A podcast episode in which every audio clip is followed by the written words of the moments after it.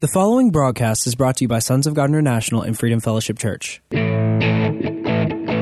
Hello, thank you for tuning in. This is Joshua Sasso, and you are listening to the prophetic voice of our time. I want to wish you many blessings this week from all of us here at Sons of God Ministries International and Freedom Fellowship Church. Let me tell you, God is really on the move, and I hope all of you are continuing to pray over our nation's leadership and our lawmakers. You know, even if you don't agree with them, it's always important that we lift them up in prayer as we know that God has spoken that He really desires to bring about political revival in this nation. And we can already see there is already so much shaking happening in our government. So if we continue to pray over that and pray that God's will will be done in our government, then we know that God is able to do things. And even if the media reports things a certain way, we know that God is always in control. So we're always lifting up our nation's leaders. And we don't assume. That's the important thing. We don't assume we know what's going on. We never really have the full picture, but we know that God has the full picture. But this week, we are going to be continuing from last week. We're going to be finishing up the series of the journey of the believer. So, the past two times we discussed this, we first talked about how the first thing in this journey that we right now are going on, we right now are going on a journey to the promised land. So, the first thing that we as believers receive is we receive a call from God, and the call is always something bigger than we imagine for ourselves. It always requires us to step out of our comfort zone and trust and follow God. After the call, there's a transitional period, which is the journey through the wilderness. And in the wilderness, we have to choose to forsake the world's ways of doing things and trust in God. We know that the Israelites have been so used to being slaves to the Egyptians that that was the only way that they knew how to get their food, get their water. That was the only way that they knew how to live. And because of that, even though God was leading them every step of the way, they thought, well, it'd be better if we had just gone back to being slaves to the Egyptians, because at least we had food there. But what happened in the wilderness? God provided manna day by day. God led them in the daytime with a pillar of cloud, and He led them in the nighttime with a pillar of fire. So the journey in the wilderness is training us to rely on God every step of the way. He's showing us, look, I can provide for you. Look, I can lead you even though you don't know where you're going. And we know that the end destination is the promised land, which for the Israelites was the nation of Israel, which was in the land of Canaan. And that's the third step in this journey that we as believers are going on, which is entering the promised land. Okay, so there's the call, which forces us to step out of our comfort zone. There's the journey through the wilderness, which is that training period where God is teaching us to not rely on the world system, but to rely and trust in Him. Okay, and then following that is entering the promised land. Now, before you can enter the promised land, you have to show God that you can obey and trust Him right? You have to show God that you will obey His precepts and His ways of doing things, and you will receive the call that you have on your life, okay? Now, we know for the Israelites, their ability to enter the promised land was delayed by a total of 40 years. That's a long time to delay it. But why did this happen? We know that in Numbers chapter 13 that Moses sent out 12 spies into the land of Canaan. Okay? And this is in Numbers chapter 13. So, they, the spies, when they came to the valley of Eshcol, they cut down a branch with a single cluster of grapes, so large that it took two of them to carry it on a pole between them. Wow, so those are some very large grapes. So we know that this land was very fruitful. They also brought back samples of the pomegranates and figs. The place was called Valley of Eshcol, which means cluster, because the cluster of grapes the Israelite men cut there. After exploring the land for forty days, the men returned to Moses, Aaron, and the whole community of Israel at Kadesh in the wilderness of Paran. They reported to the whole community that they had seen and showed them the fruit they had taken from the land. This was their report to Moses. We enter the land you sent us to explore, and it is indeed a bountiful country, a land flowing with milk and honey. Here's the kind of fruit it produces. And so they showed them the giant grapes, right, and the pomegranates. But the people living there are powerful, and their towns are large and fortified. We even saw giants there, the descendants of Anak. So we can see, right, they were showing, oh, yes, it's truly a, a bountiful land, right? But then they began to focus on what? The giants in the land, the fortified cities in the land. They were focusing on the obstacles that lay in their path. And in verse 30, it says, But Caleb tried to quiet the people as they stood before Moses.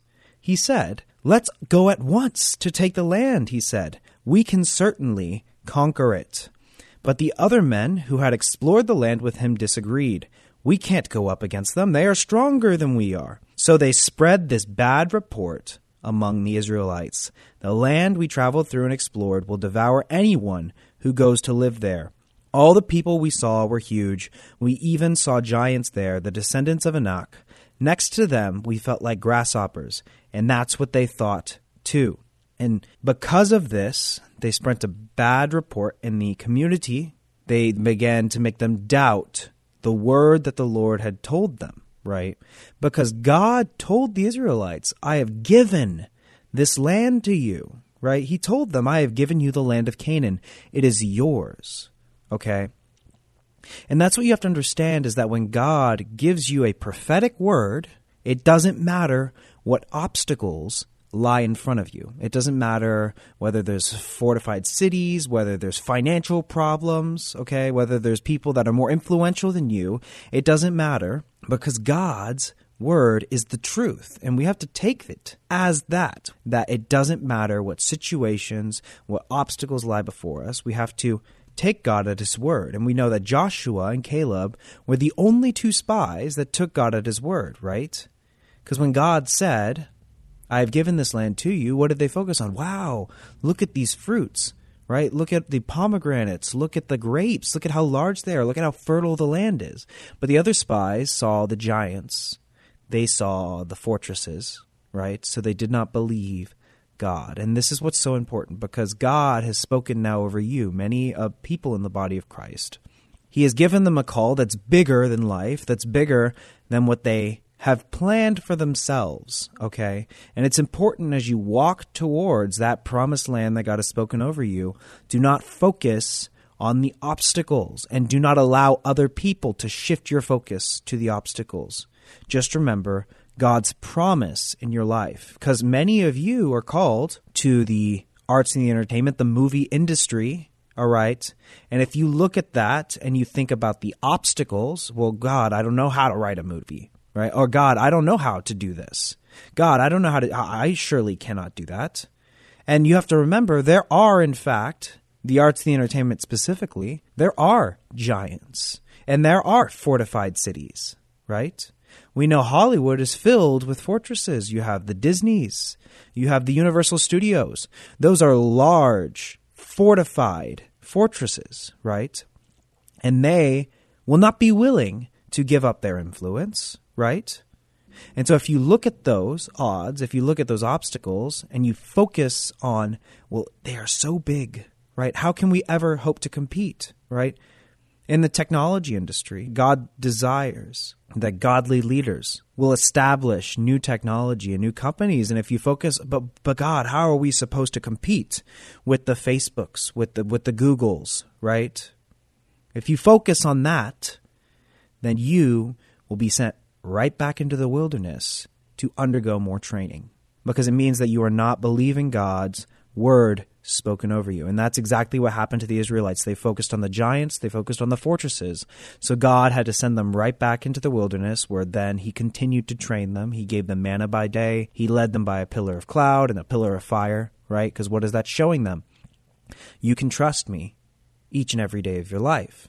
Because understand, once the Israelites inhabited the promised land, God didn't rain manna from heaven, right? They produced their food from the land that God gave them. And that's what it's like inhabiting the promised land, is that you're going to produce bountiful harvest. You're going to produce abundance from the land that God has given you. So if that's the education sector, that's where you're going to produce abundance. If that's the business sector, that's where you're going to produce fruit. If that's the entertainment sector, that's where you're going to produce fruit. Okay? But if you focus on the obstacles, if you focus on those giants, you're going to be sent right back into the wilderness. Okay, so let's talk about Joshua now. So after 40 years, God had to wait for a whole new generation before he could bring the Israelites into the promised land. So in Joshua chapter 1, the Lord appeared to Joshua. It says, After the death of Moses, the servant of the Lord, the Lord said to Joshua, son of Nun, Moses' aide, Moses, my servant, is dead. Now then, you and all these people get ready to cross the Jordan River into the land I am about to give to them, the Israelites. I will give you every place where you set your foot, as promised Moses. Your territory will extend from the desert of Lebanon and from the great river, the Euphrates, all the Hittite country, to the Mediterranean Sea in the west. No one will be able to stand against you all the days of your life. Now, see, that line right there is so important because, again, we know that there are giants and fortresses in the land, right? But God is showing Joshua if you obey me, if you follow my leading, then nobody will be able to stand against you, no matter how influential, no matter how many resources they have, no matter how powerful they are. And he says, And as I was with Moses, so I will be with you. I will never leave you nor forsake you. Be strong and courageous, because you will lead these people to inherit the land I swore to their ancestors to give them. Be strong and courageous. Be careful to obey all the law my servant Moses gave you. Do not turn from it to the right or to the left, that you may be successful wherever you go. Keep this book of the law on your lips. Meditate on it day and night, so that you may be careful to do everything written in it. Then you will be prosperous and successful. Have I not commanded you? Be strong and courageous. Do not be afraid. Do not be discouraged, for the Lord your God will be with you wherever you go. So we see God many times telling Joshua, Be strong and courageous. Do not fear the obstacles that lie before you. And this is something that we have to understand, right? Because many Christians think of the promised land. The promised land is just where everything's going to be okay, everything's going to be perfect, and it's going to be prosperous and abundant, and we're not going to have to worry about anything. But we can see the Israelites, when they entered the promised land, what was actually going on. It was warfare, right? They had to conquer and, and start a conquest of the promised land, which involved driving out the unbelievers out of the promised land and establishing the kingdom of Israel. But for us, we are driving out the sinful system, the world system, and we're going to be establishing the kingdom of God. And that's what God's call is for us in the political sector, in the education sector, in the business sector, and in the arts and entertainment, and in technology. God is calling believers to begin conquest of these institutions okay? But we are supposed to be strong and courageous, and we are supposed to obey the instructions of the Lord, not turn to the right or to the left. And that's so important, is that if we are going to inhabit the Holy Land, if we are going to inhabit the promised land, then we have to obey God's instructions to the letter. It's so important because the second we start disobeying God, the second we start acting according to the world system or according to the flesh, we're going to become a stumbling block for the movement. So, following the instruction of the Lord, Joshua sent again spies into the promised land. But this time the spies gave a different report right? And so understand that the spies, right, they're getting a glimpse into the promised land when God gives you a prophetic word, when God gives you a vision, He's giving you a glimpse into your promised land. Okay, He's giving you kind of a window to peer into it. So you can either react according to it in faith or you can react in fear. But this time, the spies reacted in faith. It says, when the spies returned back to Joshua, the spies said to him, and this is in Joshua chapter 2, starting at verse 24, it says, They said to Joshua, The Lord has surely given the whole land into our hands. All the people are melting in fear because of us. Okay? So the next morning, Joshua went out before the people And he told the people in chapter 3 Consecrate yourselves, for tomorrow the Lord will do amazing things among you. And that's the attitude that we need to have as we are going about to inhabit and take control of our promised land as we need to expect God to move. But the first part of that that Joshua says is consecrate yourselves. What does that mean? Make yourself holy as unto the Lord. That means rooting out any sinfulness, any wrong heart motivations, right? And focusing on God, okay? And focusing on the instructions that God has given you, okay? Now, following this, after the Israelites consecrated themselves before the Lord, what happened? Well, we know that they had to cross the Jordan River. And the scripture tells us that the waters were overflowing its banks, okay? And the waters were gushing but they were given instructions to walk across. And it says, as soon as their feet touched the water, the water stopped, and they walked across as on dry land, okay? And then, following crossing of the Jordan River, they began to go to war with the kings and the strongholds of the land. Among those was Jericho, right? And Jericho was a large fortified city with big walls. And Joshua had to go to the Lord, and he received instructions from the Lord. And the instructions that the Lord gave Joshua were kind of unexpected. It says, Then the Lord said to Joshua, See, I have delivered Jericho into your hands, along with its kings and its fighting men. And here are the instructions March around the city once with all the armed men. Do this for six days. Have seven priests carry trumpets of ram's horns in the front of the ark. On the seventh day, march around the city seven times, and the priests blowing the trumpet. When you hear them sound a long blast on the trumpets, have the whole army give a loud shout. Then the wall of the city will collapse, and the army will go up, everyone straight in. Okay? So these instructions don't quite make sense, right? Because when you see a fortified city, maybe, for example, you know what you're doing, right? Maybe you've fought in a couple wars. Well, we need to get some siege weapons. Maybe you're thinking that, right? Let's get some catapults. Let's get some battering rams to ram the wall down, right? But the Lord's instructions were not what Joshua would have expected. Instead, he said, We'll walk around the city for six days. And then on the second day, blow some trumpets and, and praise me those were the instructions. And what happened? As soon as they finished those instructions, the walls crumbled in front of them. See, the Israelites didn't even have to lift a finger. And that's what we have to understand with the giants, with the fortresses that lay before us, is that all we have to focus on is following God's instructions, is following God's leading, right? And then all of those obstacles will fall before us because God's going to make the way for us. God's going to make our path straight. God's going to clear the way for us. All we have to focus on is following God's instructions, okay? Because that obedience and that faith is what's going to cause the seas to part so we walk on dry land. That's going to cause the giants to fall before us. And that's what's going to cause the walls of fortresses to crumble, okay?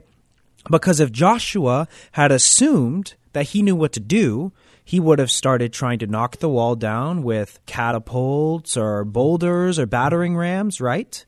They would have gone to war and they would have incurred many losses. And maybe Joshua would have taken the city of Jericho, right?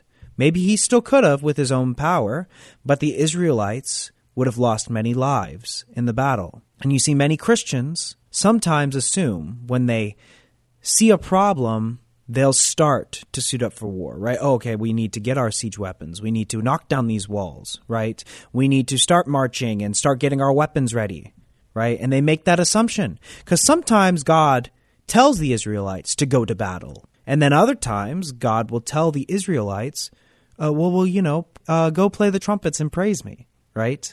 The important thing is the obedience, okay? So don't assume when you're confronted with a situation that you know the solution. And the most difficult times to do this are the things that you know how to do. Say if you've made a movie before, or if you've written a book before, and suddenly God starts to give you instructions to write a book or write a movie. If you've done it before, you'll start to assume, well, this is how it worked last time. This is what I did last time. But we're not supposed to assume. We're supposed to ask God every step of the way. That was the whole purpose of the wilderness training, all right? Being in the wilderness. That was the whole purpose of God giving you manna day by day so that you would not assume that you know how to do things, but instead, in every situation, you would go to God. And so that's what it needs to be like for us. And if we obey God every step of the way, then it doesn't matter what armies stand before you. It doesn't matter what corporations, what fortresses stand before you, because not a single one of them will be able to stand against you. Okay? And in the book of Joshua, it's amazing because as he goes to the promised land, you see that king after king falls before the people of Israel because they have God on their side. And I'm just going to read through these because understand as we are going into every single industry of the world, from education to politics to entertainment to technology, understand that those of us that obey, we will be like the Israelites, where king after king after king falls before you as you establish the kingdom of God. So it says in Joshua chapter 12 here is the list of kings of the land that Joshua and the Israelites conquered, and it goes to the list of where they are from. These are the kings the king of Jericho, one. The king of Ai near Bethel, one. The king of Jerusalem, one. The king of Hebron, one. The king of Jarmuth, one. The king of Lachish, one. The king of Eglon, one. The king of Gezer, one. The king of Debir, one. The king of Geder, one. The king of Hormah, one. The king of Arad, one. The king of Libnah, one. The king of Adullam, one. The king of Makkedah, one. The king of Bethel, one. The king of Tappuah, one. The king of Hepher, one. The king of Aphek, one. The king of Lasharon, one. The king of Madon, one. The king of Hazor, 1. The king of Shimron Meron, 1. The king of Akshaph, 1. The king of Taanach, 1. The king of Megiddo, 1. The king of Kadesh, 1. The king of Jokneam in Carmel, 1. The king of Dor, 1. The king of Goyim in Gilgal, 1. The king of Tirzah, 1. This was 31 kings in all. And so we see how every single obstacle that came against the Israelites fell because of those obedience to the Lord. And that's what it's supposed to be like for us. I want to, before I finish up, I want to leave you with this scripture. And this is in Joshua chapter 21. It says, So the Lord gave Israel all the land he swore to give their ancestors, and they took possession of it and settled there. The Lord gave them rest on every side just as he swore to their ancestors. Not one of their enemies withstood them. The Lord gave all their enemies into their hands, and not one of all the Lord's good promises to Israel failed. Every one was fulfilled. And if you obey God and focus on His instructions, seek Him out, and adhere to His training, then when you enter your promised land, as you obey God every step of the way, then not a single of God's promises will fail for you, but every single one of them will be fulfilled. But it's up to us. we've got to act in faith and we've got to act in obedience to see these things manifest in our lives. Amen. Well, we are out of time for this week, and perhaps I will maybe continue on this but we are in that time now where manifestations are happening so fast, where God is moving so quickly. And if we would just act in faith and obedience, we will see miracles, signs, and wonders manifest in our lives. And I want to bless you this week. And I thank you, Lord, that you will open up their spiritual eyes to see things in the supernatural realm, that they would not see things according to the world's way. They would not see things in the flesh, but they would see things with your spiritual eyes to obey and have faith in you. I thank you, Lord, for all these things in Jesus' name. Amen. And For those of you that are interested in listening to more of the prophetic voice of our time, you can go to our website, sogmi.org. Again, that is S O G M I.org. We have podcasts there of this radio show. We also have videos for you to watch. We do weekly live streams every single week. And if this broadcast, if it is blessing you, if it, if you are getting something from these teachings, then I encourage you to support us online at sogmi.org and you can just click that donate button. You can give a monthly or one-time gift. We are able to reach more and more people every week and every month because of people like you that support us and are helping us expand and train and disciple God's people to really fulfill their calling. So again, that is at sogmi dot org, and you can click that donate button and support this broadcast. So I want to thank all of you that support us and thank all of you that listened this week to the prophetic voice of our time. Again, this is Joshua Sasso. We are out of time, but until next time, God bless you.